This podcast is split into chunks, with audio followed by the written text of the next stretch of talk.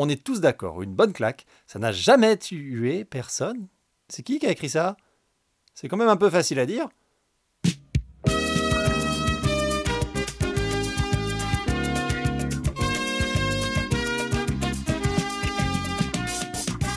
Bonjour et bienvenue dans Facile à dire, le podcast qui raconte les tout petits aux tout grands. Je suis Vier et je vais aujourd'hui vous expliquer pourquoi en coller une, c'est pas possible. Comme à l'accoutumée de d'habitude, partons du début. La fessée, c'est quoi?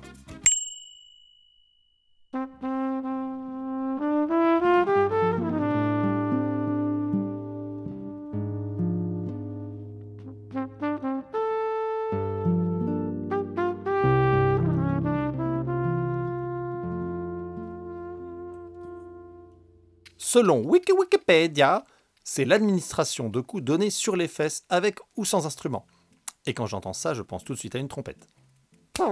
Donc un coup en guise de châtiment corporel. Le problème n'est pas le geste, tant qu'il est pratiqué entre personnes consentantes, bien sûr. Là où la fesse éthique, c'est quand elle tombe sur un popotin trop jeune pour avoir pu donner son avis sur le bien fondé de son administration. Et nous voilà donc dans le cas de figure d'un adulte frappant un enfant. Vous l'aurez peut-être compris, cet épisode est un réquisitoire plein et entier contre cette pratique. Mon but n'est pas ici de déposer une simple opinion, mais de vous fournir les arguments que j'ai pu trouver pour élaborer cette vision d'un monde sans violence, absolument bisounours et totalement assumé. Car frapper ou non un enfant est un choix. Aussi difficile que puisse être la relation à un enfant dans un moment de conflit, en venir aux mains n'est pas une action accidentelle. On ne peut pas dire qu'on se lavait les ongles et que le coup est parti tout seul. Alors qu'est-ce que c'est quoi qui pourrait faire qu'on arrive enfin à en finir avec cette bêtise-là?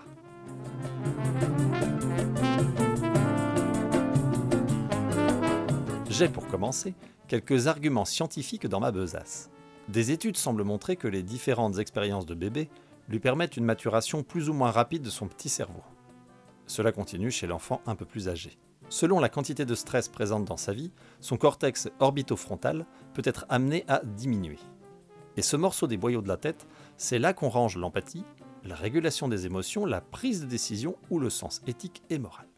Si cet argument ne semble pas suffisant, sachez que bien des recherches aboutissent aux conséquences délétères d'un châtiment corporel sur un enfant, alors qu'aucune étude n'a jamais démontré les effets positifs des claques, torgnoles et autres gifles. Mais si la biologie c'est pas votre truc, je peux vous causer de pédagogie. Une chose basique, simple, pour commencer, les parents sont les premiers modèles pour leurs enfants. Si on se retrouve dans son petit par des expressions, des intonations ou des gestes, il en va de même avec son rapport à la violence. Donner une fessée, c'est utiliser un procédé violent pour résoudre un conflit. Comment un enfant avec toute son immaturité peut-il faire le tri entre une violence acceptable ou non là-dedans? Les situations d'agressivité entre enfants occupent déjà bien assez leur journée, sans qu'on vienne leur en présenter une version adulte, donc dans laquelle ils auront confiance et qui semble permise. La fessée et toutes les punitions corporelles partagent un cortège de conséquences désagréables. La victime se jugeant comme une mauvaise personne ou accumulant de la colère ou de la rage. L'anxiété, une peur de l'adulte, un comportement défensif face aux autres n'est pas rare dans ces situations. Et puis au bout de ces réjouissances, les difficultés scolaires ou la violence qui perdurera l'âge adulte sont bien souvent de mise.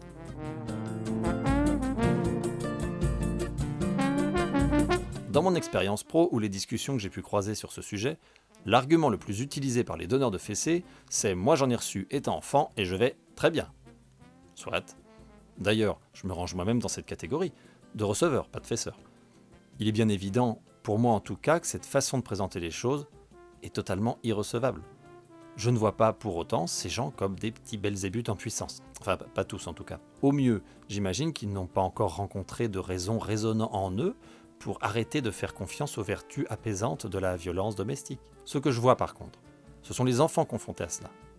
Et même si beaucoup d'enfants malheureusement tapent, poussent et se bagarrent tout au long d'une journée, les petits dont j'ai pu savoir que la fessée était présente à la maison ont une pratique de la violence très présente dans leur relation à l'autre. Et cela n'en fait pas pour autant des enfants méchants bien sûr. Ils semblent simplement faire leur vie avec ce qu'ils ont pu expérimenter jusque-là. Alors croyez-moi, il n'est jamais trop tard pour leur proposer de changer d'outil.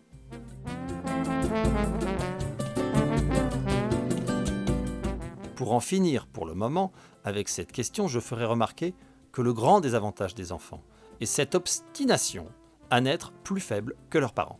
Un bébé de 80 kg ceinture noire de karaté n'aurait sans doute pas à subir ce genre de pression. Alors, pourquoi l'infliger à cet être tellement plus fragile que nous? Il ne nous viendrait que rarement à l'idée de frapper quelqu'un dans un conflit de la vie de tous les jours. Et même, si cette idée nous venait à l'idée, il est encore plus rare de mettre en application cette idée. L'agression physique est tout simplement interdite par les lois de la République. Cette tolérance envers nos mini-nous a beau être encore légale, en tout cas au moment de l'enregistrement de cet épisode par votre serviteur, elle n'en est pas moins choquante. Voici donc mon unique conseil. Quelle que soit la raison, pas de fessée. C'est clair et net, comme dirait Christian Morin. Dans de futurs épisodes, je tenterai de creuser ces questions plus largement. En attendant, n'hésitez pas à fouiller tous les recoins informatifs de livres, de conférences ou d'articles sur le sujet.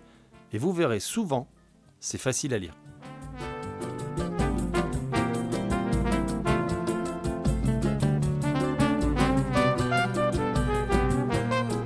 Merci, merci beaucoup pour vos écoutes assidues, vos encouragements et puis vos conseils et critiques super constructifs. La petite aventure de ce podcast, elle continue sur les Twitter, les pages Facebook faciles à dire, et puis euh, évidemment aussi sur les Ocha et les iTunes où on peut venir écouter, s'abonner, noter, évaluer, commenter et plein d'autres verbes du premier groupe que je vous laisse trouver. En tout cas, passez de jolies journées et puis à très bientôt. Allez, ciao